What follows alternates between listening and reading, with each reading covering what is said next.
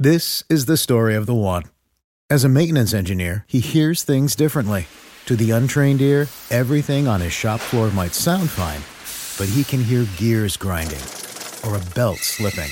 So he steps in to fix the problem at hand before it gets out of hand. And he knows Grainger's got the right product he needs to get the job done, which is music to his ears. Call, clickgrainger.com, or just stop by. Grainger, for the ones who get it done. A choice right now, right now, between fear and love.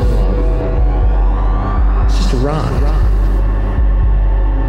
Out of the dark night of ignorance and into the shining light of truth. Expanding reality. A population of citizens capable of critical thinking. We don't see things as they are, we see them as we are.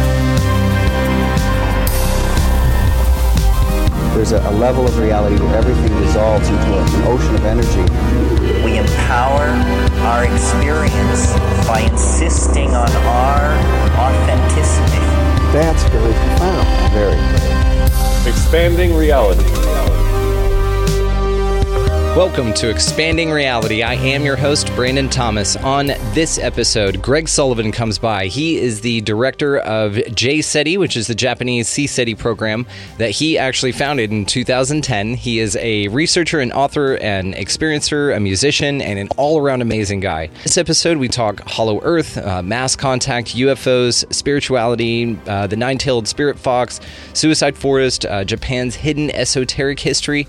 So many cool things. You guys guys are absolutely going to love this conversation. So before we get to that, uh, check the show notes as well for our affiliate links. So Food Forest Abundance, get your freedom from fear on.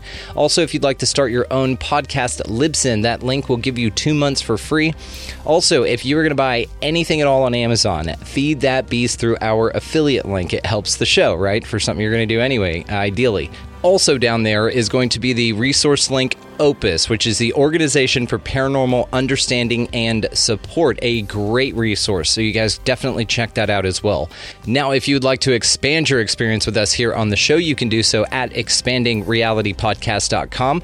Uh, that's where links to all the socials are. If you want to support the show, we have an expansive insider type of a deal going on over there that you guys can check out. We also have all the way to too hot for YouTube stuff going on over there. So uh, check those out. Lives are replayed for free. Episodes are out earlier over there. Uh, damn near 99.9% of that thing is absolutely free. So you guys just go check it out and sign up. Uh, okay, well, let's get to this incredible conversation. You guys are absolutely going to love him. Let's bring him to it. Greg Sullivan. Ladies and gentlemen, welcoming to the show, we have Greg Sullivan hanging out with us. Now, you are the director of JCETI. I cannot wait to talk to you. You are a Xiaoma hookup, and I love this planet because of the way this stuff works. You are so cool. So uh, I can't wait again to get into this with you. I'm grateful we connected, brother. So, uh, Greg, if you don't mind, just for my audience, you have an incredible resume. Just uh, tell us a little bit about yourself, brother. Thanks, Brandon. Great to meet you. Uh, it's always a pleasure uh, to connect with uh, fellow Americans here. I I, uh, I live full time in Japan, and and uh, I'm 100 percent, 110 percent, you know, involved with my work and speaking Japanese every day. So it's uh it's so exciting to to be sharing the, our stories and our uh, connections, you know, abroad overseas like this.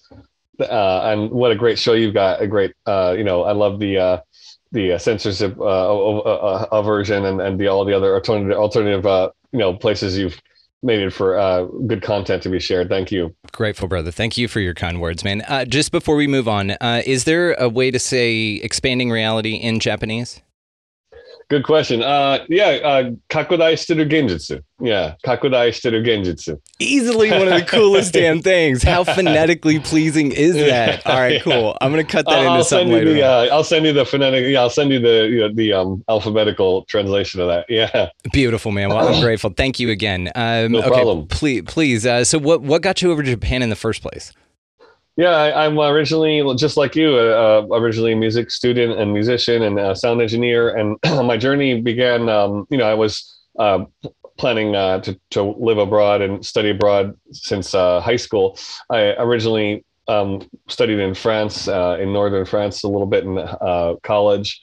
And then, you know, sights turned to further places. So Japan was definitely on the radar as far as uh, being able to live and work here.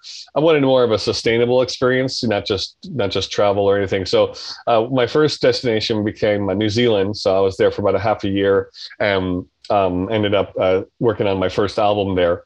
And then just naturally with some uh, amazing connections I made there, I, I transited transitioned into uh, going to Japan. And when I, just never left, you know, my, my friend, my good friend from elementary school was there for a year and we both climbed Mount Fuji together as him and his current wife were leaving.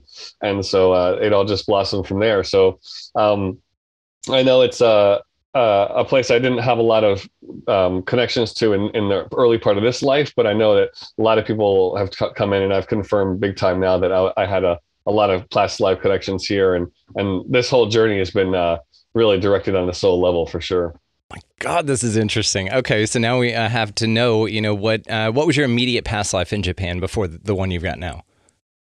Well, that's the funny thing. Uh, it was um, regarding a sam. Um, when I, am more into the ninjas, actually. You know, I was a Nintendo awesome. child, uh, maybe as you were in the very first years of Nintendo. Uh, but uh, the samurai um, uh, warriors they protected the the uh, kings um, and the local feudal leaders, as you might know. And um, so the there's a famous there's several famous battles in Japanese history, and, and one of the most famous was uh, an incident um, where the uh, um, two two fighters uh, met on a um, deserted island that was not far from the shores of uh, Western Japan. So that's really the area I first uh, landed, actually.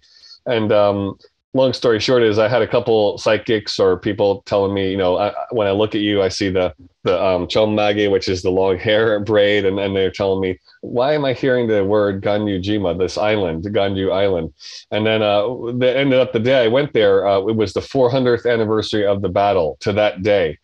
And Damn. so anyway, it turned out that I was the guy who got um, uh, um, kind of I lost the battle uh, and and there, but there are a few um, um, kind of hidden uh, theories about that where um, it was actually not one on one; it was actually like twenty five to one. Uh, so I was one of the strongest fighters or, or samurai in Japanese history there, apparently. And so, um, and anyway, yeah. So that sort of anchored my soul to that area, and and um, kind of uh, the message I got in the few after that years later was that uh, because I had this sort of um, uh, untimely death or or sort of like a uh, a death by conspiracy, if you might say, it was a trap. You know, um, uh, that um, I, have been given like uh, I had a seat here, sort of, you know, to do this spiritual work here in this life. So cool, man! I love this. I knew I was gonna like you. This just keeps getting better. uh, so, um, so from Ninja, then, did you ever so let me ask you this: How far have you? How long have you been investigating high strangeness phenomena? Been interested in this stuff since how long in your life? In this life? Oh, definitely a long time. You know, it's uh, you know, ever since uh, I was a young child, interested in in these kind of things. And uh, I had a couple amazing kickoff incidents uh, via two books. One of them was uh, written by someone in my dad's office in in uh, New York, and and it was uh, an unpublished work at the time he actually, I think, is uh, in Texas doing. Um, he does paranormal research. Uh, a guy called Ken Hud- Ken Hudnall, and he wrote this amazing book called The Occult Connection. It was, I think, pretty ahead of its time. Um, and um, uh, he's, um, um, you know, uh, my dad was not interested, of course, so he passed it right off to me. And it was sort of like a, a template for everything. It had, you know, Project Grudge and all the Area 51 stuff or the early kind of information about the military and the Greys and abductions and all that stuff. And it was sort of like spooky and super interesting at the same time. And then you know he even got into um, you know all the stuff that we hear about now with the deep state and, and all the anything and everything from entertainment to you know um, secret societies, ancient histories. It was a, a whole you know ran the gamut uh, of all the subgenres that that kind of tie in together. So uh, that was one um, part of it. And then uh, I actually went as far as contacting. They had a couple of numbers in there for the um, uh, abductee groups um, who ended up I know now know were probably my lab victims because they were right near the White Sands missile test range in New, in New Mexico, and so uh, I ended up calling one of the numbers in the book and then they got back to me and that's when my parents sort of stepped in and said no we, we, we didn't mean to have this book to go that far. Please stop you know. How, how so, old were you again? I was in like probably freshman in high school, maybe like yeah, late junior high. Yeah, like 16, yeah, 15, 14, 15. So I had a really interesting, and at the time I was, uh, you know, we were reading um, Tom Clancy, you know, Red, uh, Red October, and then all those Patriot games and all those huge books. We were avid readers, my friends and I, as children. So um, I had that sort of disclosure uh, background uh, for a long, long time. And then uh, what solidified it next was in um, um, a couple years later, meeting uh, discovering the amazing classic by William Bramley called "The Gods of Eden." I don't know if you're aware of that. That's a, that's like a um, a huge one. So that that was like just like jaw dropping, and it really kind of grounded in a lot of the the the topics. Uh, um, you know, put put roots to a lot of the ideas that were put uh, put forth in the occult connection there. Yeah, so that's really my that was really my start from a um, information and research level. It's amazing. Yeah, and you kind of went the way I did with it with like your Jordan Maxwell's and William Cooper's and stuff like that, you know, where you find out some really cool stuff. Plus you're doing UFO things and it's it's all amazing. Like you said, super fun and interesting. Uh, so whenever you were interested in the spiritual stuff and this esoteric uh, these esoteric concepts back in the US before you moved to Japan, did you ever have any inkling of like a calling toward Japan or any sort of past life, um, either psychic or remembrance or recall or anything like that while in the States at all? Like hindsight, you know, kind of looking back? Yeah, yeah, good question. Good question. Um, I did have one thing, which was what they call the, um, you know, the really the sound of the language, and and, and people are surprised. Like I didn't study at all. Uh, how did you pick up? That's uh, a lot of things. Uh, a lot of people bring in uh, skills and and uh, you know skills and gifts from past lives, and mine, um, hundred percent mine is uh, the language the language of Japanese. You know, I had no study at all, so I picked it up. You know, I have a strong listening ear uh, from being a sound engineer, and so um, the sound of it really that that that um, the resonance and the, and the tone of it, it sounds so cool. It sounded so cool to me, and that was in there again the same same time period, um, junior high school, early high school, where uh, uh, a local um, independent movie, movie theater was bringing in a lot of Japanese anime films. And um, my friend, a good friend of mine, the friend who actually lived in Japan for a year, his him and his older brother were uh, uh lending me a lot of um, uh, crazy anime videos on VHS too. So just hearing the the sound of Japanese at that time was my my first uh, kind of portal to it. Um, but otherwise, I had absolutely no connection at all, and and um, it was it was just a really really organic uh, process to to meet um, a couple of Japanese people from that area in New Zealand, and then uh, I figured, hey, well, well, well, they're going home, and my friends there, so it's you know, uh, I, I, I cut my time short in in, uh, in NZ and, and went up to Japan. It's amazing. It's serendipitous, of course. I mean, this yeah. is just so cool. Again, hindsight, right? Looking back. So, uh, you're also an experiencer. Do you mind telling us a little bit about that? Sure. Yeah. You know, at the time, uh, again, it's uh, the experiences start. You know, uh, they involved, I guess you could say, like etheric contact or remote viewing incidents and dream contact all through the years. Um, and uh, I, I kind of really always doubted my intuition. Um, and you know, I think um, working as an artist helped helped to really uh, um, increase my focus and, and kind of and, and, kind of prime up those size skills as well in, in hindsight. But um, it all was really quite sudden. Um, so in the end, uh, in 2007, my initial kind of catalyst experience into the world of my actual uh, experience was a visit to Mount Adams, the ECETI Ranch in uh, Washington. So uh, we always love going there, and and that was uh, you know I, I, hadn't I had seen a couple things before that, of course, but but um, with the UFO sightings and actual ships, they they move so fast um, that you don't really even realize what you're looking at. So uh, that was my first education in sort of sky watching and and uh, a really breakthrough experience. So after that, that really started a cascade of um, you know uh, paranormal uh, things and just kind of that that from that uh, from then on was it's been a continu- continual flow since 2007. It's amazing. What is the most intense one that you've ever had?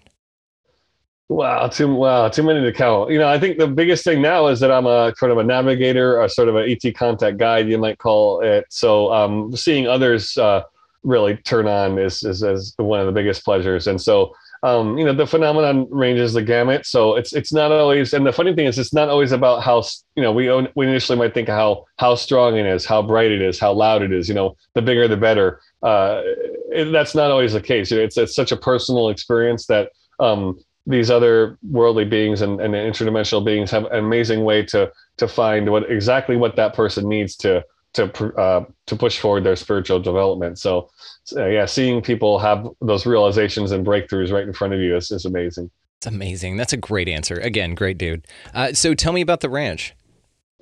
Um, yeah, it's uh, quite well known. I mean, yeah, it's uh, uh, not far from the Mount Adams, which is a, a dormant volcano in uh, southern Washington. Washington. So I was there for a, a wedding. Uh, my, my my best friend that um, and was getting married in Portland. All of our good friends from school were there, and and uh, and so um, I spent about two weeks there. And uh, just Google Maps had just uh, arrived on the scene, so I, I typed in uh, the word, and, and and it turns out it was just a couple hours from my friend's house and so, um, in the end, uh, I and last day before going back to Japan, I went over there and uh, just with a four or five hours, you know, I was there for uh, late afternoon, evening, and into the night, and then I went back to my friend's house uh, for a very early flight the next day.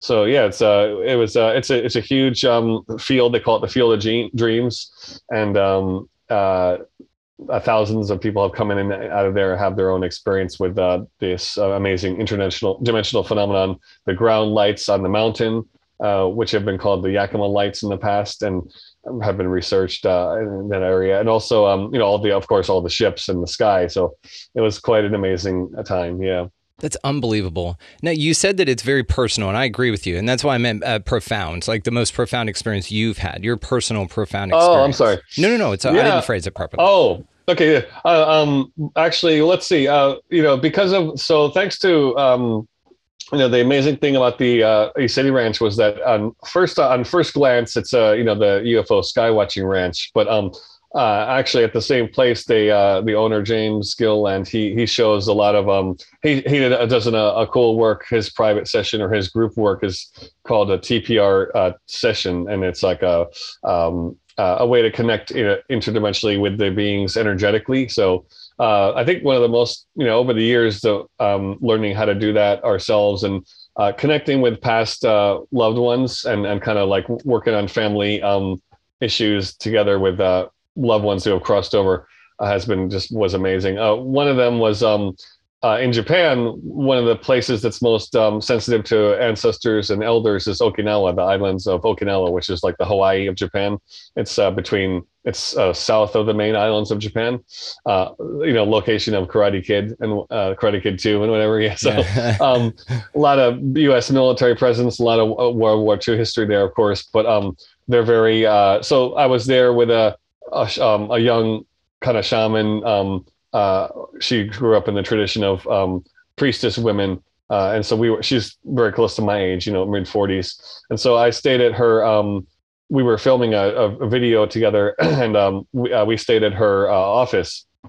And the first night I was there alone, and I'm out, I'm looking out over the sacred island, one of probably the number one sacred spot in all of Japan. It's it's a small flat island called Kudaka, um, not far from Okinawa. And um, and I'm looking at the island, and I started to connect with my guides and whatnot. And all of a sudden, uh, I knew who was coming in was um, my cousin Brian, who passed away suddenly in LA. Um, so I was spent a lot of time with him before developing this project. And what was so crazy is that he, um, I had a premonition or uh, an incident where we were given um, a, a, musical song that his wife could, could could then connect with him after he passed. But this was like obviously none of us knew that was going to happen. So um, in the short time we were together uh, before I went returned to Japan, um, uh, it was so strange because uh, he's looking at me like, "Why are you telling? Why are you sharing that that music with my wife and not me?" You know? And he, it was sort of a strange moment. And then afterwards, years later, he suddenly passes, and and um, and and it was like a message from you know you can use this track to then connect with him. So he he came in and reconfirmed that. And and uh, we we confirmed the fact that he was now a, um uh, uh, you know a star being actually like a Sirian guide. And so and then we went we proceeded to do an, enormous um clearing on the the Sullivan family um which you know which had uh you know whether that be uh you know old uh, old old hurt old hurts and, and misconceptions and you know all the stuff that goes on in, in a family so and uh, you know so that was pretty mind-blowing it's incredible. And I love the concept of ancestor healing based on now, and it's all quantum physics. And I love this. So I'm, I'm grateful that you're into it as well. Yeah, we now, just it gets pretty deep uh, quickly. Yeah, getting beyond the dimensions. Yeah. Oh, it's so cool. And then you know, you, your mind, it, it's mind blowing. Just think of this place. Just think of human bodies that you've had here, even like a human and maybe like a giraffe or something in one life, and all the other ones were human, but they were all here. You were all very human. But then to kind of extrapolate that out to now your other beings' lives, because maybe now your Sirian uh, cousin yeah, yeah, yep. He now will have to clear his human life maybe in some Sirian life now that he's doing that. Maybe he had a few things left over here. So you're like, ah, oh, I got this human stuff I got to still deal yep. with.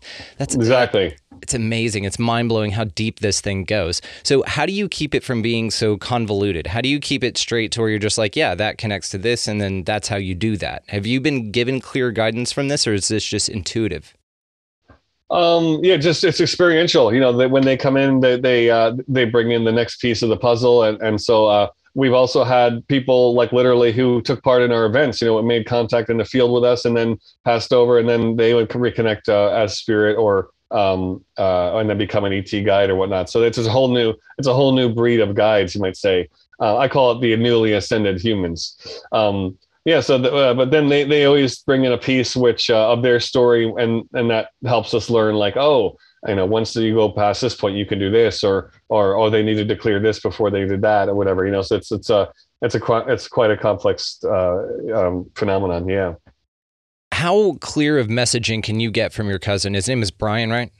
Yeah. Okay. How clear messaging um, well, even when he came in, it was like I was like I just he blew, he blew me over. I almost fell over. It was so strong and just exploded into tears, you know, because and you know, I it's a, it was an instant recognition and um um it was a traumatic passing he had um and uh you know that that's a whole other story, but um yeah, basically um um, yeah, it's it's subtle impressions, and it's it's developing the ability to catch uh, hints and impressions. That so you uh, you, it's a part of the side training you might call it is that you start to realize that you're always picking up um, you know information from the outside world. So you kind of learn how to split the two streams and and you you make your uh, you learn how to make your own conscious stream kind of neutral and flat and and put bring that noise down and then bring the signal you know the signal to noise ratio we talk about in, in audio so they're bringing up the signal of the the guides and these other beings so once we're once we're strongly connected they have an open channel, an open forum to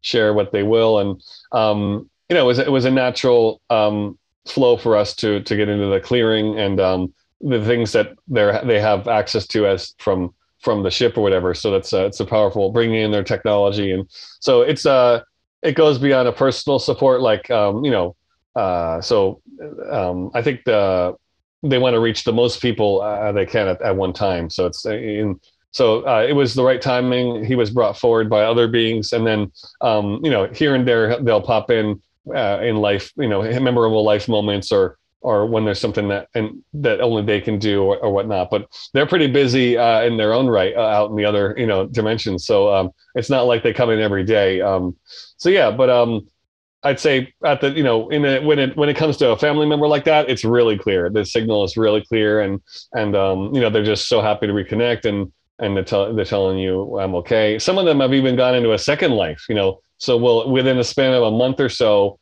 we've gone into, and then it's like, wait a minute, is this the same person? And it's like, no, I'm in my another, I'm in a second life. I'm, I'm a, I've gone from now male Sirian to a female Pleiadian or something. You know, it's like, oh my it's god, a, yeah, we, I didn't even think so, of that because your guides would be transitioning as well while you're still alive. Like there'd be some overlap, yeah. maybe.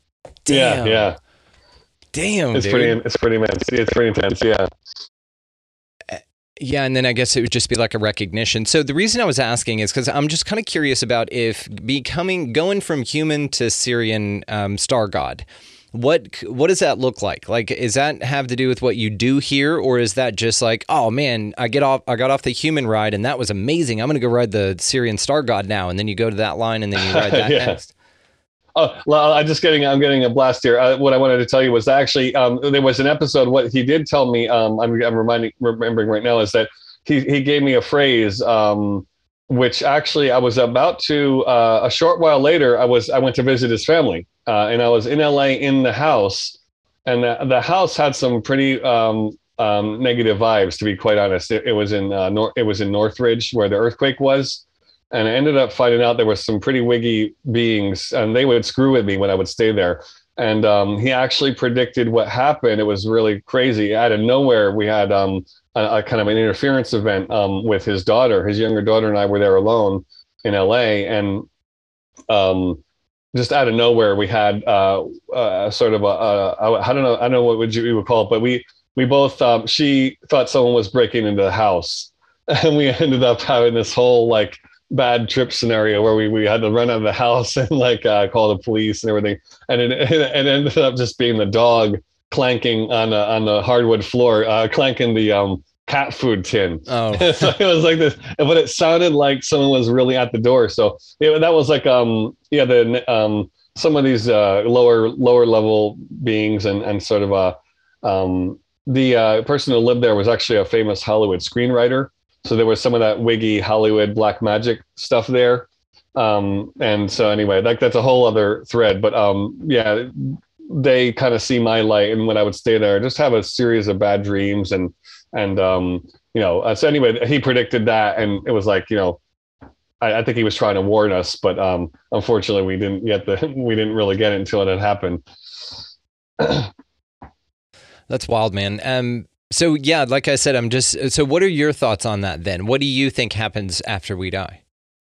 Oh, um, well, yeah, I think. Uh, sorry to keep avoiding your questions there. No, sorry, you're uh, yeah, um, yeah. Well, I think um, uh, definitely. Um, you know, I, I think uh, the more we, uh, you know, the more we have, uh, we're, the more we're open to this uh, ET reality. You know, it is such a, um, it's it's going to be this new paradigm. So I think for for those who are open uh, spiritually, um, uh, what we found is the ET guides um, really are involved with the ensoulment process and the reincarnation process and the soul review process. Um, uh, you know that that gets into some sticky territory there, but uh, I think it's a, a, definitely a free will thing. You know, the ultimate thing is we should have ultimate choice. So breaking beyond the breaking beyond the um, wheel of reincarnation.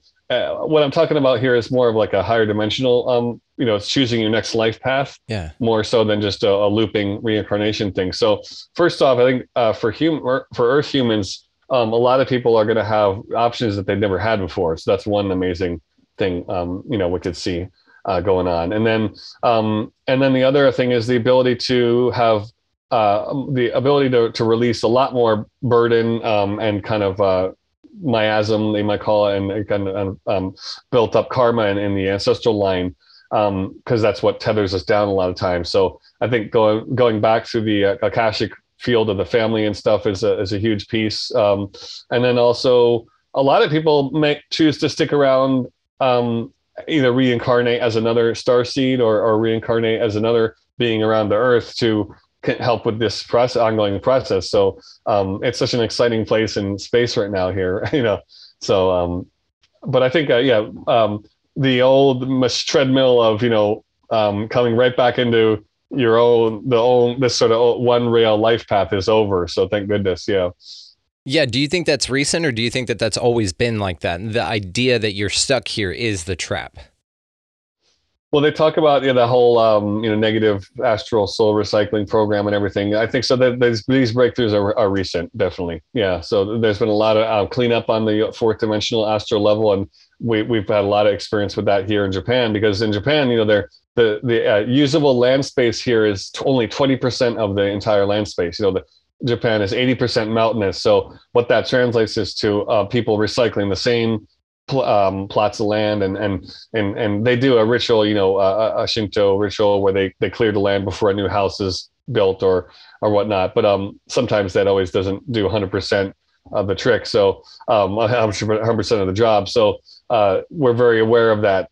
Um, fourth dimensional spiritual sort of uh you know um, how would you call it you know entity possession or or uh, land uh, problems with land you know hauntings and stuff here for sure Yeah.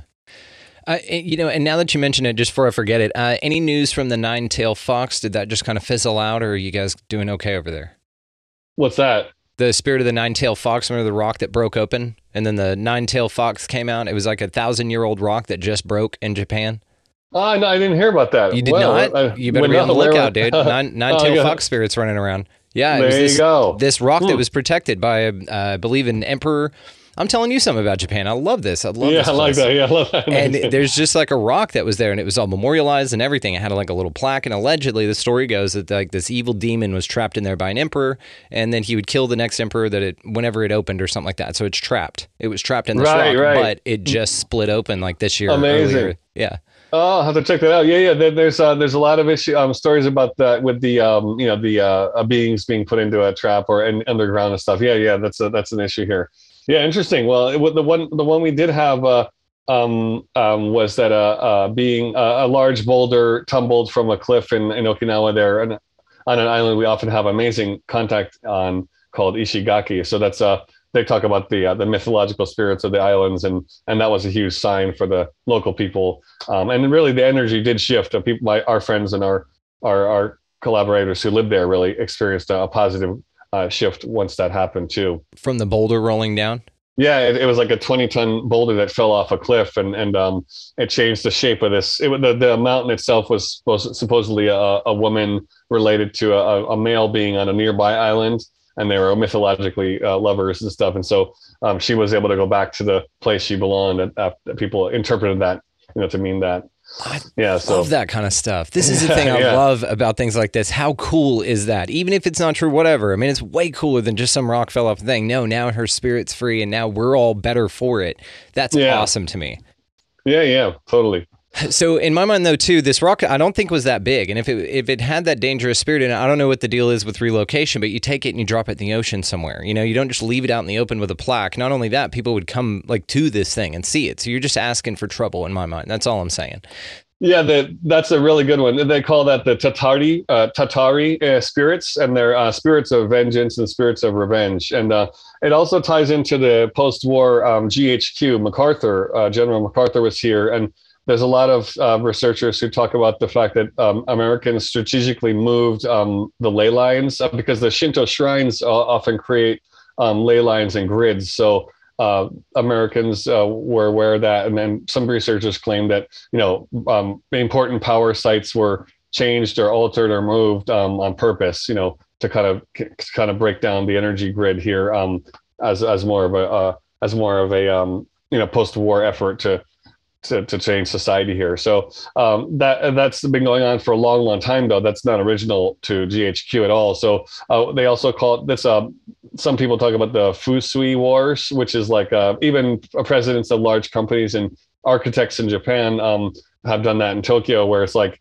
uh, first the first thing is that governments build their sites on on power sites, you know, and, and uh, we've often been to many uh, amazing um, large castles and and um, ancient government sites, which are just super energetic, energized, and and really really uh, natural power sites on, on on the ley line grid, and then other people will start to they'll build something in the way of that to block that flow. So uh, the ancient people have always known about that. Um, um, o- one one element of it is called Onmyoji, and the city of Kyoto is built on a on a kind of like a che- checker grid. So um, that's been a part of the ancient um, Asian tradition here for centuries and millennia. Um, yeah, so it's that's some interesting. Right now, I'm and I just happen to be in uh, in Ginza in, in Tokyo, um, and the famous uh, Kabuki Theater is right over here, one block away from me. And uh, a lot of people say that the energy of that changed when they built this huge building right behind it. Is a high rise. It's the offices of the Kabuki Theater, um, and uh, they said that was like a no no as far as the um, feng shui. You know, the feng shui element. Yeah. It's called fusui, fusui in Japanese. So, uh, so there's always uh, people are quite aware of that here for sure. That, does it still mean wind and water? Yes, yes, yep. Okay. Very cool. Yeah. So very, it's the exact same. It's exact same kanji characters. Yeah. And what is it? That's one more time. Chinese. What, what's that? Oh, uh, one more time on the pronunciation. Uh, fusui, fusui. Fusui. Yeah. Wind is fu, uh, and, and then uh, sui is water. Yeah, music. Yeah, water. You're full of all kinds of amazing information. And if nothing else, guys, you could say that you learned something here. So that's amazing. Yeah. I know this is incredible. So okay, I want to ask you also about that suicide forest over there. What do you know about that thing? Oh yeah, you know, a good friend of mine from uh, New York uh, uh, was with Vice News, and he did the sound on the. Uh, uh, everyone should see the Vice uh, video on on that one. Um, and he did the sound. My friend Keen, he came over and did the sound work on that. Um, yeah, that's it's a, it was famous from uh, um, the I think it's called. It's the it's on the mount, slopes of Mount Fuji. Um, I think I believe it's on the um, Pacific Ocean side. Um, you know, the southern slopes are this huge remote forest where it was uh, romanticized via a novel um, where uh, the the one of the um, people in the novel went there and committed suicide, uh, and and so uh, that became a, a, kind of a social tradition here. And so the police there are very aware of you know um, deserted cars and um, you know, the whole the uh, unfortunately the suicide rates here have been quite high due to the lack of you know, the inc- increased amount of stress and overwork, the overworked Japanese population, and the and the, and the uh, lack of um, release, you know, places to express yourself or or, or, or be kind of be open and, and, honest about how you're really feeling, kind of thing. So, um, yeah. Anyway, um, that's uh, it's still an issue, but um, I think with all the increased uh, security and surveillance, that uh, um, it, it's harder to go there and do that now. But um, yeah, we we haven't. It's it's a it, there's not really many hiking trails around there. Um, most uh, the, the tour buses to Mount Fuji go up to the fifth station, which is above the tree line. So you do go through that um, area, but um, not many people are roaming around there uh, on a day hike or anything. gotcha. Okay. Yeah. And I didn't know if there was something um, mystical about it, you know, because you hear about a lot of paranormal stuff going on there. And I mean, I guess with all that, and I mean, really, it's like a dense energy area. So it's kind of a chicken and egg scenario. Is it that way because people were drawn to it to commit suicide there? Or is it that dense and energetic and draws people there because people, well, like a few people did it and then it just kind of became a domino effect? Yeah, I think it's more of a domino effect. There's nothing. Uh, the area itself is is actually quite high vibe, and, and you know that's an interesting uh, phenomenon because it's an interesting question because uh, you know we've we've done our contact work. Uh, we do uh, contact retreats, and we've done um, it, it, it, we've done it in every prefecture in Japan right now uh, over the last ten years. So um, you really get to know the difference between you know areas that have had like ancient battles or um, and what I found is that when you're near the volcanoes, the volcanoes seem to have this. Um, it's almost like a desert in a non-desert environment. It's it's um uh, what we've found is that uh, a lot of ghosts and paranormal activities um, require uh, humidity. And that's part of the reason why there's a lot of ghost reports in England and also Japan here because it's so humid and wet. So Texas, that's the opposite of Texas where you are. Well, um, Houston, it sucks because it's like that uh, because it's super humid. But that makes so much sense because of the water vapor in the air. Does that have something yeah. to do with it? Because air, it because water. Yeah, because water, of it's course, is so spiritually. Yes. Damn. Yeah. So when and the volcanoes seem to have they're very dry. They can they're more a lot more they're a lot drier than other places uh, in the lowlands or near the on the coast. So um, what i found is that uh, astrally um, volcanoes are normally uh, less ability they're less um, their the ability to haunt them or the ability to for disincarnates to be uh, to stay there is, is it's harder for them to do, or it's just a, a naturally more difficult environment. Um, so yeah, I would say definitely that was just so happened to be a social. That was a totally human thing, and um, there are uh, there are there is a military a, Japan, a Japanese Defense Army uh, training base near there, and and uh, a lot of spiritualists have come over from abroad to work on the Mount Fuji area, and it's a huge power site. And I've been in, inside there in, in Dream Contact as well. I was in inside the volcano once or twice. Uh, yeah, and then um, a good a friend of mine um, from Hopi, Ruben. He's uh, um, uh, from the Water Tribe of uh, Hopi um, in the Second Mesa, and uh, he comes over here once a year. Um, and he uh, showed me, and he told me an amazing story um, where he and when he climbed up, the uh, the goddess of Mount Fuji is what's called Konosaki Hime, and she's a, a, a female spirit, and uh, she welcomed him, and he actually was able to take a picture of the um, of her kind of energy in, in this orb. So he, he took a nap on the uh, crater rim when they got to the top. He, he kind of laid down and took a short cat nap and he went into a dream state, like a trance state where he saw this beautiful, um, long haired, long black haired uh, princess in the kimono and everything. And so um, she, the spirit of Mount Fuji welcomed him and uh, for the work he was going to be doing in Japan. Yeah. That's a cool thing to have on your resume. Yeah. I like that. Yeah. and then he woke up and took a picture of the crater, and there was this like giant blue orb uh, in, right in front of the camera. So she appeared in, in an orb form too. Yeah. How cool is that? When you went in in your dream state, what was inside the volcano? I saw the giant, you know, the kind of black rock, um, uh, you know, magma rocks, or the, uh, you know, the um, just a huge open space, uh, and I could see the slope because it's a very beautiful, um, smooth slope to the entire mountain when you're climbing. So it was sort of like the external slopes um, all, inverted inside, you know. But uh, yeah, I, yeah, Like the pitch on the inside of a roof. yeah, yes, yes. That's pretty That's cool. awesome. Yeah.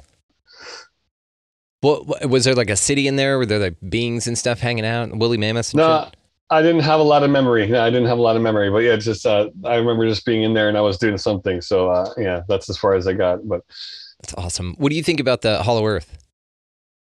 Uh, yeah, definitely. Yeah, definitely. I think that's uh, we've have we've had uh, experiences where you know a lot of the ships and and we experience in Japan are coming from inside the Earth. So um, they're definitely you know uh, from the very get go of my experience there at Mount Adams, you know, was seeing the ground lights and Mount Adams is a huge stargate and and uh, the ships coming in and out of the mountains. So that that idea was. Uh, um, I met that, you know, got familiar with that idea uh, since 2007 or so, and then we had a ton of experience right from the get go with uh, lights coming out from the ocean and, and from inside of mountains and everything. So yeah, it's, it's a, that's a really big piece to it. Man, that's cool. I love the Hollow Earth stuff, man. That's fascinating to me. So, Yeah. um, what about uh, have you ever seen any UFOs around volcanoes? Because I know that there is a connection. Good buddy Darcy Weir made a movie about it. It's an awesome documentary about volcanoes and UFOs. So, I'll have to see you- that. Yeah, yeah. Oh, it's very cool. I think Amazon Prime. Yeah, very cool and great dude. Darcy's awesome. What's the title of that? Uh, U- UFOs and volcanoes. Okay, or the inverse enough. volcanoes and UFOs. One of those two. Put those words in any order, uh, and Okay. Darcy Weir, and it'll pop up. But there is this connection with UFOs and volcanoes, and a lot of times active ass volcanoes where they're spewing magma and lava, and then a UFO pops out, and we know that that's that's not tremendously exciting for them because they can do any of that stuff, but it's still pretty cool. It kind of rules the heat test out, you know, visually for us. Yeah. Yes, yes. What do you think Yeah, about for that? yeah, for sure. One of the places I la- um, when I first landed in Japan was Western Japan, the island of Kyushu, and that's uh, extremely uh, actively volcanic. Had, uh, Nagasaki Prefecture has uh, um, one that erupted uh, called Unzen, uh, and that's that was featured in Werner Herzog's Netflix documentary. Um, that was an amazing one. I forget the uh, name of that one, but that came out two years ago, two or three years ago. Amazing filming, and uh, the two volcanic premier re- researchers, the couple uh, passed in that one. They got too close to the flow, and um, they were so they were a part of the um, uh, maybe 16 people or so that pa- that were uh, uh, victimized in that ex- um, eruption, and then also the um, Aso. Uh, the uh, largest caldera on Earth is the Aso Kuju National Park. That's in that's also in the center of the island of Kyushu. Um, and uh, also, we've got the one that most people in the West know, uh, Sakurajima. That was the one in about 2011 where you had the, the the video from the Japanese government where a lot of the ships were coming in and out. Yes. Um, yeah, so that's we we spent a lot of time down there, and um, it's right next to the city. So just the power, it's, it's we I felt it going, yeah, the power increasing over the years, and um, yeah, so it's uh, we've had a lot of um, uh, experience with that for sure. The the big one that tied into that was that um uh, I had a premonition of the uh, Kumamoto earthquake. You know, the the second largest earthquake after 311 Fukushima was the um, Kumamoto earthquake in 2016, I believe, uh, 2016 or 17, and um, that one was um, uh, uh, we had a lot of ships and activity before the earthquake um, in that Aso National Park. Uh, tons of ground lights that were coming up from in the inside of the uh, Earth. And uh, what I got, what, what we gathered was that they were preparing and kind of holding down the earthquake for the right time. And actually, scientists and, were baffled because the way the ground slid and it created these waves in directions that were totally different from the actual um, quake itself. So uh, there were some scientific anomalies there too. So um, we, we we definitely get into the fact that the ships are not only in inside the Earth, but they're also um, helping you know with the controlling the flow of magma and and, and uh, you know um, you know holding down in, uh, calamity so it's not too damaging. Damn. So, um, in in that case, then it would seem like they that they care and that they want you know to minimize I don't know disaster if they can. But it also seems like if they're able to do that, they should you know one might argue that they could av- avert any disaster. You know why let them happen Right. in the first place? You know how do they pick and choose? Yeah, that's a good point. Um, that's a good point. Uh, so, I mean, um, that that most of it is on a global scale, a tectonic level, uh, as far as the whole Earth. You know, not only protecting humans, but it's uh, it's it's just uh, helping. It's helping the Earth in her process of her evolution. Um, but then on the other hand, you know, the people have just uh, uh, um, people have um, wondered like why didn't they step in on Hiroshima and Nagasaki and things like that. Uh, right now, though, we have one situation where uh, I don't know if you're aware that Tokyo is overdue for a, a 10 magnitude 10 class quake, um, and Tokyo is the largest uh, populated city on Earth. So that is one that we're definitely getting the message that they're holding back on. Um, I've moved back to Tokyo from Western Japan in the last couple years and really felt the the taste of the earthquakes here. Um, they've been on an uptick lately, and so the topic is always in the people in the back of people mind of people's minds here. Um, Mount Fuji eruption and the, the the big one in Tokyo, the big earthquake in Tokyo. So those are two that are definitely not going to happen. We've got we've gotten a, a, very very strong message, and um, uh, it's obvious that most of the quakes in, in the last couple years have been in the middle of the night, where all the trains are stopped, people are at their calm, you know, the, the society is asleep. So um, kind of like it has to release, but they can control the release to yes. where it does minimal effect. Yep. Yes. exactly. And they spread them out in the general vicinity. So yeah, th- this weekend uh, I'm actually going up to Fukushima to uh, interview the the uh, new UFO Research Museum, the the owner of that, and and so you know we've got that whole Fukushima Tokyo connection. So the fact that the huge earthquake occurred in Fukushima was actually a blessing compared to how much damage it would have caused if it had been in Tokyo. Because if you look at the historical record, the Tokyo ma- major Tokyo earthquakes have been right in the city. I mean, they're right in the city. I'm talking like if it was Manhattan, Times Square style, you know, direct hit. So that would cause such chaos and damage. The, the country would basically stop, and the amount of um, collateral damage would just really be uncalculable. So that's one we've gotten the message that they're definitely not going to let happen. Um, so yeah, they they've got news shows and CG. They've done all sorts of CGI and they, they've been they've made anime movies about it. Like you know, because it's never been this populated and there's never been this many high rise buildings in, uh, you know, with it during the time that there's been a large earthquake in Tokyo. So no one knows how bad it would really be. And then of course the tsunami risk and all that stuff. So yeah, we, you know, so that's one thing that we've gotten a, a clear message from the the guides that they're not going to let um, that they're not going to let that timeline uh, uh, manifest. You know, that's interesting. But again, it, it says, okay, well, then the things that did happen had to have happened, like Fukushima, like the Nagasaki and Hiroshima bombs, um, because they, I guess, essentially let those things happen. Yeah, yeah, yes, yeah. Well, there, there's sort of like a ratio of how much life would actually be affected or damaged. I mean, it's hard, it's hard to imagine from our point of view, but uh, like to, to to put a quality marker on that as far as uh, numbers go. But um, yeah, uh, I wouldn't say that anything like that for sure. But um, yeah, it's it's uh, they have their reasons and uh, and in the total uh, in the total ascension uh, in the total uh, you know uh, ascension drama here uh, there, there's a, all these pieces have a, a, role to play you know. So those are things we'll we'll all figure out once we get to the other side i guess yeah yeah, and philosophically, that's one of the tough ones because it, when you think of this, then you think of okay, well, they um, have like a chronovisor, you know, and we have all these like Project Looking Glass and all that awesome yeah. stuff about being able to see or travel into the future or whatever past or see the past at least. So if they have something like this and the technology to be able to manipulate it, then perhaps they can you know extrapolate out, out of time. Okay, well, if this Fukushima thing happens, this is how much damage will be caused over how much time and people and whatever. But yeah. if it doesn't occur, then this happens and it's like way worse, dude. So we're just gonna let yeah, this thing yeah, happen. Yeah, yeah. so it's a timelines. Yep. Yeah, it is. And so that's kind of one of the things with like the hard questions, like Hitler. Like, why didn't they just stop Hitler? You know, if you can time travel, why didn't you stop Hitler? And the the answer is, if time travel is real and you can do it, then whatever you stopped by letting Hitler continue to be Hitler, uh, and then stopping him when he did whatever he did was far worse than whatever Hitler yeah, did. Yeah, It's that yeah. weird thing. You just don't know, you know? Yeah, the, the, that's what a lot of that's really getting into the ET perspective where they they're t- checking out different timelines and, and potentials. Yeah, for sure. Uh, uh, I just yeah, wanna, that's interesting. I, I want to ask then, uh, do you think that they're just messing with stuff and that if they just left things alone, you know, and life would progress in a certain way, cataclysms would come, cataclysms would go, and then just, you know, quit messing with it?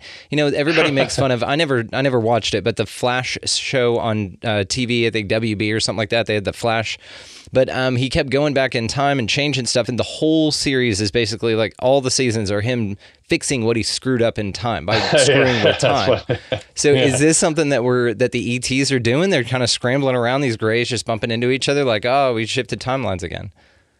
Yeah, that's a good question. Um, well, first off, I want to just say that um, I worked quite, a, uh, you know, I worked. Uh, I often talk about that in, in, my Japanese lectures and stuff, and and uh, offer that perspective because uh, people have a tendency to um, to uh, especially now with the whole um, underground base wars and that that all that stuff. They the people always have a tendency to, to now spin things into conspiracy and and uh, we have this amazing we have amazing video proof uh, from the from that Kumamoto area. You know that was something I experienced directly, um, and and we had a whole lead up to that earthquake and and um, and people will simply fall into the uh, oh, there was a high radiation level at the at the military base there in the days before, so this was a man-made earthquake. You know, so the man-made earthquake theory is takes precedence, and then I, I've been trying to um, uh, show people look, there's a larger picture, there's a larger piece to this.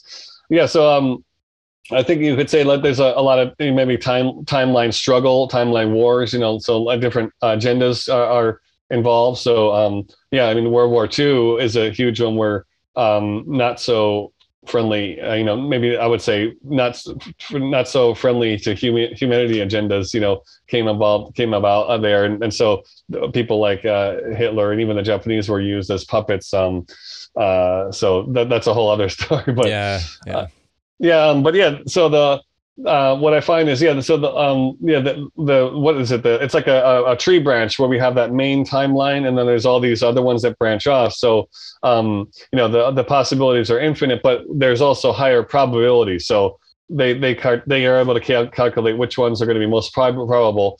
And now we're getting into the fact that you know we can change our timeline ourselves. So we're actually are able to override timelines. So the more humanity wakes up and, and it, takes part with the support, takes you know active. Uh, uh, takes active part in the support that's being offered, um, we're able to continually raise that main timeline yeah so that's uh that's another one we get as far as a message. What do you think about a wild card theory? Because i was talking to somebody about this i forget it escapes me now but this like wild card theory to where yes there is these probabilities and there's this either or but there's like a a third dimension to this thing this these options of of randomness can occur that are considered like a uh, quantum like wild card.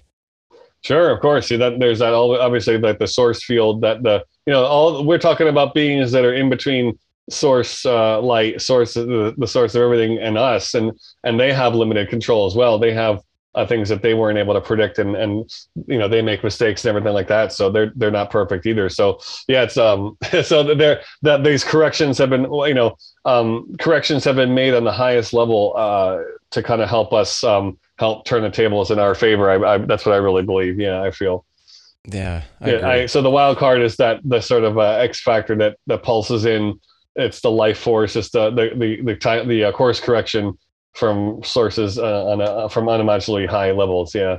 Yeah, like that weird freak strength or that weird thing to where something falls and somebody can catch it, but it's like so many tons or whatever. These weird anomalies that occur, they could be like fractures of this, you know, expressed in this way.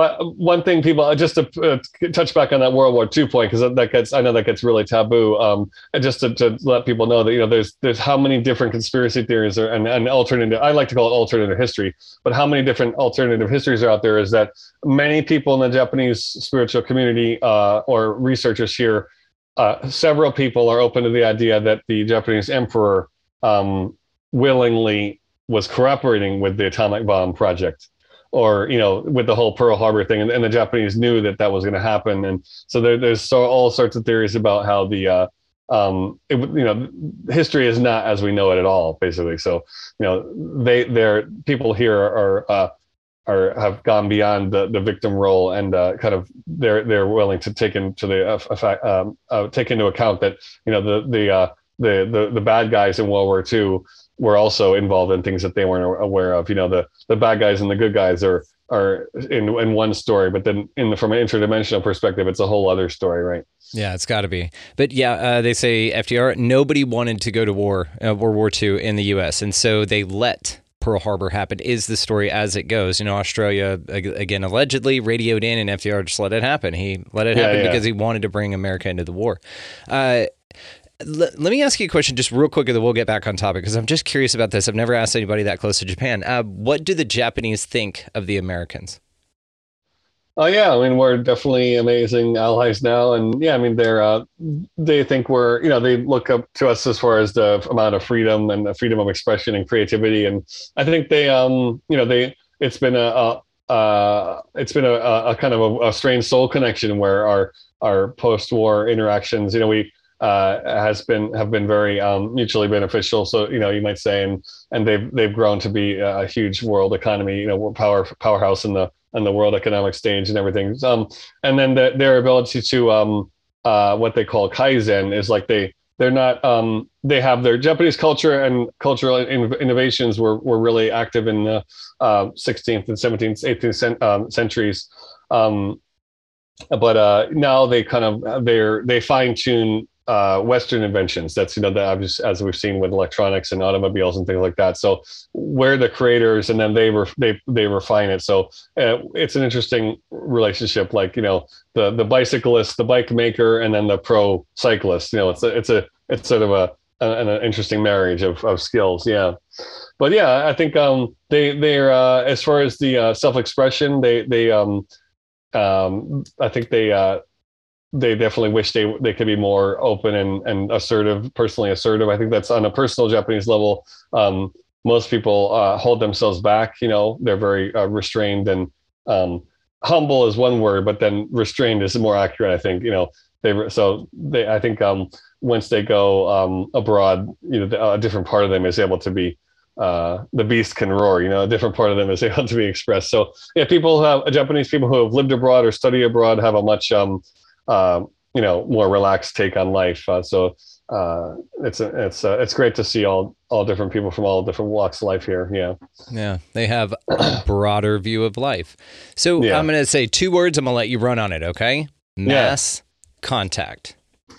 Okay, wow, there you go. Uh, yeah, so what we've um over the last uh, ten years, you know, JCETI, our, our main efforts have been with the CE5 contact movement and um, doing uh, direct field work in the um, you know in the in the, in power sites and and all sorts of places in, in nature in Japan. So we've had um, you know over the years uh, f- over six thousand or so uh, visitors and participants to our events. So um, I like to say the words mass contact because you know um, we're doing as, as a group and and the, the the resonance of this field effect of uh, conscious awakening is, is super um, prevalent here. It's, and and um, you know I think it's uh uh, it's mass contact for me means you know the, the population here is um, you know the, the amount of people who can gather under this topic is pretty impressive. So that that spreads and then they share it with their friends. And so um, we're going we're heading towards mass contact globally is what that means for me as well. So um, you know the japan here is is for me in a, in a way a template for what can be possible in, in other countries and, and coming out, you know, it's, it only takes a, a, a few seconds, you know, of a sighting or a, it only takes a few seconds of interacting with this, you know, interdimensional ET phenomenon to, to really deeply awaken and, and, um, uh, you know, realize what's at stake as well. Hmm. Awesome, man. Great. Again, well articulated. Uh, Thank you. Me, yeah. I, I, am curious to say, uh, I know that you have uh, had contact, you have intuitions on this. Do you think that you have it pretty figured out as far as what the extraterrestrial phenomena is? Uh, let me continue. That's your question. Actually, pull the, the second piece is going to come in. Uh, uh, so what I'm saying, what I was going to say is, uh, mass contact. The other part of it is that it's it's not a personal thing, you know. Because uh, for me, you know, um, you know, a lot of times we hear what we've heard in this ET UFO realm is a lot of personal experience, right? And and and that's been great up until now. But honestly, a lot of times it, it's it just hits you as really it's from an energetic level it's it's really oppressive i find when you really start to um and and uh, a lot of people give their power away, away to experiencers or, or people with actually no no proof at all. So mass contact for me is um it's not my personal thing. It's it's the the really powerful experience is the is the shared experience. So um i kind of cringe when people really miss that point. and and and so we're saying the contact you know what i want to say is the contact we're providing or this this uh, open group contact is what that provides is, a, is an out it's an exit to the kind of feedback loop that we've had where you know i've had this experience hey believe me you know or i've had this experience so you should base your entire cosmology on my experience which is just insane you know so um uh, what would okay repeat your question again sorry. Oh actually i wanted to ask you one more thing on this. Apologies. Uh, with these mass contact events and with having everyone in this same mental space at the same time. It kind of reminds me of an ayahuasca ceremony. You are visited by something that is there to change your life. You do it in a group setting. You mentally focus in on an intention, and then you are changed in a way. And usually it happens very personally. It's very personal experience. I don't experience the same thing as the guy next to me or girl next to me, Yeah. whatever. So do you compare the two? Do you think that they're fairly similar? Yes, definitely. Yeah, I know what you mean. Yeah, yeah, it's, it's an interesting paradox. Like you have the group field, um, the group energy, and there's a group consciousness, but then also that that that drills down into a personal experience as well. So it's it's a it's an amazing kind of um, paradox there. Um, yeah, and then um, uh, as far as um, but then at the same time, uh, maybe maybe something like ayahuasca is more of a subjective, more of a subjectively based one, whereas our goal in the ET contact is is actually more of an objective. Um, uh, you know, both are important, but at, at first, I think the objective um, element of, of a ship appearing and, and the five sense level, that's a really um, breakthrough experience because whether it be a shamanic experience or a, um, a visionary experience or a channeling message or a, a dream contact, a lot of that subjective, um, uh, you know, we might be able to to be um, we might be able to be assured and, and, and sure of it ourselves, but it's hard to share that with others, right? So the objective um, experience is amazing and, and unique because it's it's undeniable and it's it's five cents, it's provable, we can film it, and uh, that can be then shared with others. So um, yeah, I think both are super important, and and uh, and uh, the the actual objective and subjective uh, they're tied together in an infinite. We we got a symbol um, two, two years ago, the infinity mark, because even with CE5, it's it's the internal meditation and and uh, remote viewing and the the protocols um, involve deep introspection, and then that and then it ends up um, translating in uh, externally visible phenomenon, um, whether that be you know transceivers and walkie-talkies bleeping, and then the, the you know ships that appear in the sky visually. Um, so it's a what we got this amazing message from uh, uh, during a contact event uh, over a long weekend was that um the the infinite mark, you know, the the figure eight, the Möbius mark is the infinite connection of the internal world and the external world. Yeah, the as above, so below thing, like the torus field. Yeah. Yeah, they're threaded together. Yeah. Man, this kind of it- and this man, when you get philosophical with this stuff, and I love talking about this, you talk about how like the Earth is actually this torus field, right? It's not round, it's not flat, it's not any of that. From your perception, it's whatever you want, but it constantly recycles in on itself to sp- and then carrying the energy back into itself and then back in ag- to create itself anew. And I love this kind of concept, man. Th- This type of stuff, and especially when you think of this as like a fractal universe, where let's say that it that the concept of like a hollow earth okay so you have a ball there's it's hollow on the middle of that but what if even that there's another we're on the inside of something else like a hollow earth and then we're there on the inside of something else and so it's this fractal thing but where it gets even trippier is if each of those dimensions is the same thing it's just different things going on in them like this infinite out but it's just you the whole damn time Right. you're just looking at like the back of your head looking out at you Yeah, it's crazy. Yeah. It's The wild, inverted-. Yeah. Um, no, so I, I wanted to ask those because you have had contact and, and you've got an intuitive contact. Do you think that you have a handle on kind of what this thing is? You have, you know, as much as you could, do you think you have a pretty good line on, okay, I know it's not this, it's probably more likely that? Uh, yeah, definitely. You know, it's been a very slow. I've been really severe. My my kind of process of self checking and self doubt has been really intense. I, I definitely never wanted to ever, uh, you know, share anything that I didn't experience personally or wasn't really really sure of. So everything I talk about is based on experience and and has been checked and double checked, triple checked. So and and the fact that we're our research is is um, is through these events where other people are there. So it's just not my personal subjective um, experience only, you know. So, uh, but but uh, through that, you know, we've had the repeatability, you know, and the um, repeatable cycles of how uh, you know these sort of missions come in and, and uh, projects for each year. Uh, you know, diff- the different things we've been asked to do and been guided to do. Um, yeah, so I get the you know, in the end is after the first couple of years of this contact work, I really got the definite message and was sure that we're uh, this is part of this larger quote unquote ascension process and um, you know japan is playing a big role in that so um, we've been it's it's been full on since we've started so um, you know uh, even during the lockdowns and on the last couple of years we've been doing all this media tv appearances and and it's it's been really chock a block um, yeah so but i i think that um uh, the you know Japan's been playing a role in that energetically big time, and and so um, it's exciting to be on the on the the front edge of this. I call it the front end lines of ascension. Yeah. So um, Agreed. Yeah. Yeah. So, but yeah, basically, um, yeah, shows like yours are right there, and and uh, and you know, I think um, you know, we're really transitioning into this mass awakening. So uh, all the pieces and all the keywords we've known up until now uh, have been kind of making this creating a stage for the actual real performance to occur on. So now where where all the stars are aligning and the and you know the spotlights are on. So now it's going to be really, I think from 2022 on, it's going to be even more amazing. Man, you get me fired up, dude. I, I, I share your enthusiasm and your your optimism. I'm a chronic optimist on this as well, and so I, I again share the hell out of this with you. I think we're just getting started, and if you look at this like a play, like Dolores Cannon's, um, and this idea has been around for a long time. Like this is a play, and we're just actors. But waking up is you realizing you're the actor, not the character you've been playing, and everybody else is playing these characters. A lot of people are, but that's what this is, and it's like this has just been a practice. They're like, okay, wake up, everybody. That's what the awakening is. All right, now take what you've learned so far and we're going to move into this next thing and go and it just like starts now so i'm with you on this I'm, again man you get me fired up greg i love yeah, this yeah.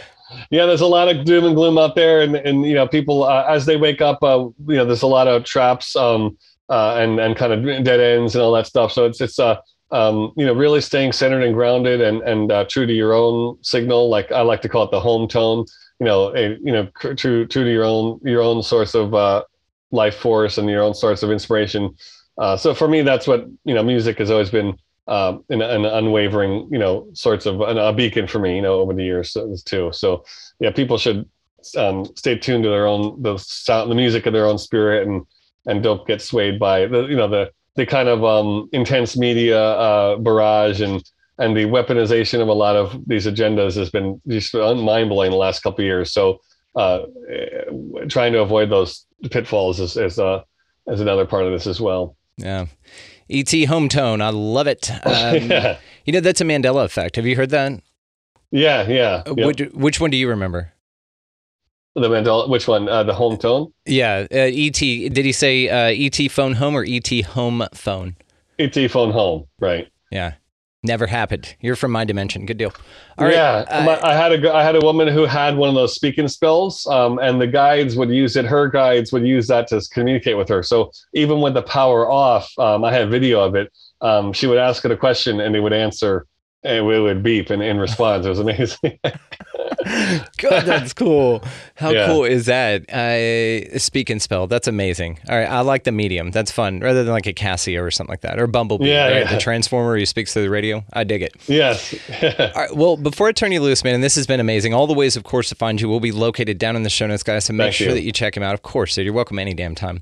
Uh, let's just touch on a little bit of Japan's esoteric hidden history. Yeah, yeah, wow. Well, that's a whole other topic. We'd love to get into next time. Uh, yeah, so we've got uh, you know a lot of um, the language barrier is so intense here, and uh, what I found was that um, you know when uh, 2012 was happening, uh, the Japanese um, were really talking a lot about um, this uh, esoteric tradition or a series of automatic writings that were re- that was received by a Shinto priest in the late uh, 40s, early 50s, called uh, Hifumi Shinji. Hifumi which is the uh, one, two, three um, writings. It's called, and um, and they were talking about you know they he predicted the three eleven earthquake kind of thing, and and uh, this sort of mass spiritual awakening and all that stuff. So um, not quite end times, you might, but he he was uh, talking about things that were way way beyond the spectrum of what he, what he would have been able to access at the time. So um, uh, people refer to that as uh, one of these sort of like esoteric Japanese traditions that ties into the current situation. Um, and then also uh, we've had a lot of the uh, petroglyph researchers and and uh, ancient cultures and and sort of ancient relics here um, that are that have been um, once the emperor imperial system was established were really kind of like uh, you know boycotted and so those um, ancient writing scripts and uh, some of them are called Katakamuna and uh, they're systems of writings and symbols like basically japanese hieroglyphs. So they're, those are like pre-egyptian you know pr- I mean, perhaps even pre-sumerian. Um, so we, there's uh, a lot of researchers here uh, working with those texts and everything. So I, I hope to be able to share those with the uh, english speaking world in the future. Yeah Damn, that's cool. Yeah, just translate that up for us, brother. We'd really appreciate that. That's awesome, man. Um, Yeah. well, of course, Greg, thank you so much, dude. We will have you back on to do the Japanese hidden esoteric history. I can't wait for that one. I've got a couple buddies actually. We'll do we'll do a group chat on that. That'll be cool. Yes. I well, Definitely, Brendan. Thank you so much. It was uh, really fun today. So, yeah. Absolutely. I was just going to say all the ways to find him, guys, of course, located down in the show notes. Greg Sullivan, thank you so much for your time, brother. Come back anytime. You have a home here anytime you want it, man. Thanks a lot. It was great to be expanding reality with you. It's awesome. To, thanks, Brendan. Thanks so much. Let's see. Let's do it again soon. Just an absolutely fascinating guy. Uh, one of the best resources that we have when it comes to things like this, and he covers the gamut, which I love. He's just got a vast perception on this thing, which is, I think, necessary, and that is what's going to take us into this next level. So, Greg Sullivan, all the ways to find him, guys, are located down in the show notes. Make sure that you check him out. Also, down there is going to be our affiliate links Food Forest Abundance, Get Your Freedom from Fear on. Uh, if you want to start your podcast, you might as well start out with two months free. Use who I host through, which is Libsyn. That link is down there as well. If you were going to buy any damn thing at all on Amazon, go ahead and feed that beast through our link. It helps the show. It is down there. Also, a resource link for you guys to check out if you've had any paranormal encounters, any abduction type phenomena, anything strange that you think that you just want to talk to and report and maybe get uh, with a community on, check out the resource link Opus, which is the Organization for Paranormal Understanding and Support. Check that thing out, guys. Absolutely amazing. Also, if you guys want to expand your experience with us here on the show, you can do so at expandingrealitypodcast.com. That's going to be links for all the socials, merchandise is over there. Uh, we do the live replays over there if you don't catch them live. Also, you can become an expansive insider. It's a great way to support the show, uh, and that's how you do that. So let's go out into this amazing world, guys, collectively, and let's just all pledge to each other that the next time that we're faced with anything in life, good, bad, whatever, however you want to perceive it, you take it as an opportunity to be a greater, grander version of yourself every time, and just watch the magic happen. While you're doing all that, of course, pick up a piece of litter if you don't mind. Uh, buy somebody around a coffee or a meal in line around you, something like that. Something small, but it goes a long way, right? Uh, also, get out of the left hand lane. Uh, it's a big pain in the ass for you driving in the left hand lane. You got somebody behind you wanting to pass, so just move on over. That helps with the vibe, of course. Out of everything else, guys, go out into this beautiful place, whatever the hell this thing is, and y'all just be good to one another. Thank you so much for listening. We'll see you next time.